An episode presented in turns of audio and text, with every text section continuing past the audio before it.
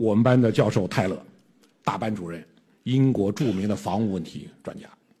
我讲的时候是个阶梯教室，他没有坐在这儿听。我在台上讲，我看泰勒教授后面来回的走。等我讲完了，别人上来向我祝贺的军官都走了，泰勒上来跟我们讲一句话：“你今天讲出了你们的合理性。”泰勒完全不同意马克思主义，完全不同意社会主义。我们刚刚到班上一报道，就跟泰勒发生了冲突。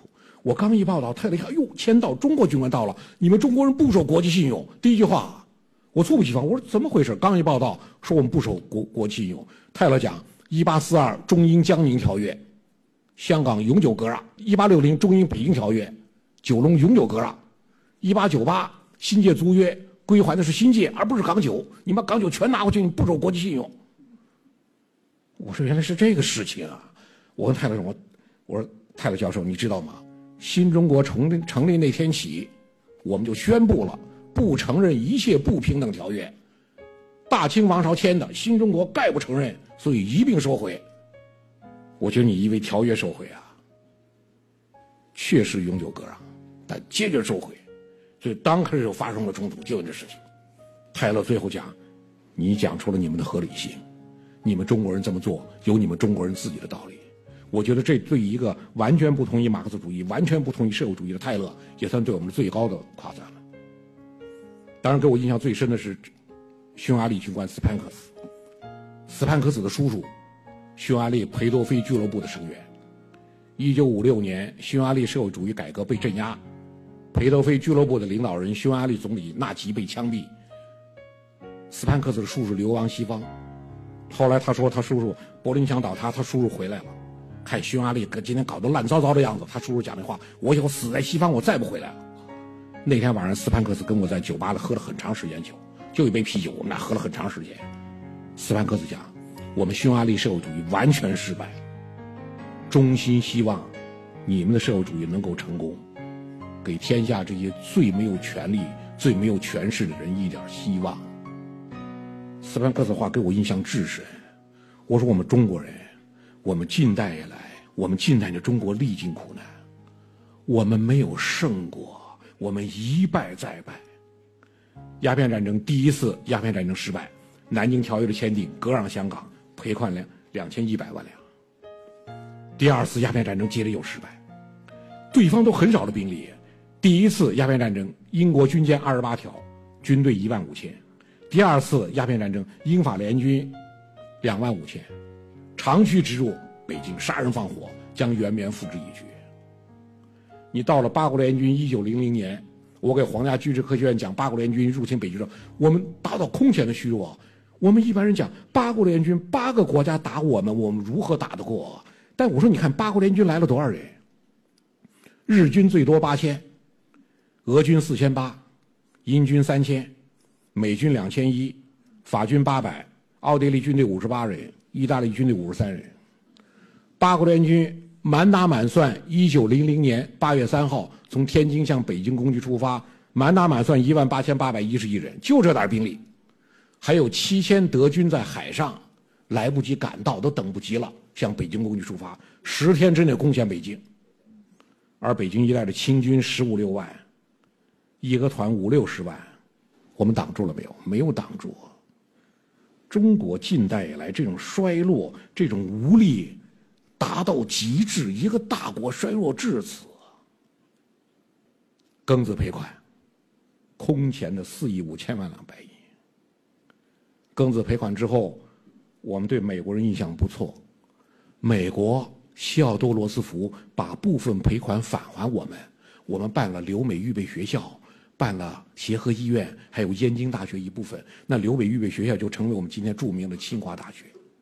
所以我们很多人对呢，对西奥多·罗斯福印象不错。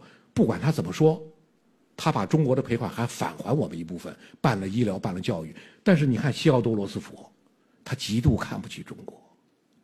他说，要是我们重蹈中国的覆辙，自满自足，贪图自己疆域内的安宁享乐，渐渐的腐败堕落。对外部事务毫无兴趣，沉溺于纸醉金迷之中，忘掉了奋发向上、苦干冒险的高尚生活，整天忙于满足肉体展示欲望。那么，毫无疑问，总有一天我们会突然面对中国今天已经出现这一事实：畏惧战争，闭关锁国，贪图安宁享乐的民族，在其他好战、爱冒险民族的进攻面前，肯定是要衰败。罗斯福提醒美国人：我们一定不能像中国人这样衰败。我们就为了解决这个民族危亡，解决这个衰败，我们近代来多少先进的中国人，就为了克服这点。我讲，我们历尽选择，为了摆脱衰亡。洪秀全的太平天国不就是选择吗？你看太平天国的意识形态，天父天兄，其实就是基督教育的中国化，就是我们在完成马克思主义的中国化之前，洪秀全完成基督教育的中国化，用这套改造中国可能吗？不可能的，所以洪秀全失败啊。镇压洪秀全的曾国藩、左宗棠、李鸿章。他们推出洋务运动，就中国的大问题在哪呢？气不如人，机器制造、科学技术不行，一定要搞上去，学习西方的先进科学技术，气不如人。洋务运动三十年，洋务运动最大的成果北洋水师，一八九四甲午海战，全军覆没，一条舰没留下来。洋务运动失败，日本联合舰队一艘未沉，北洋水师全军覆没，一条舰没回来。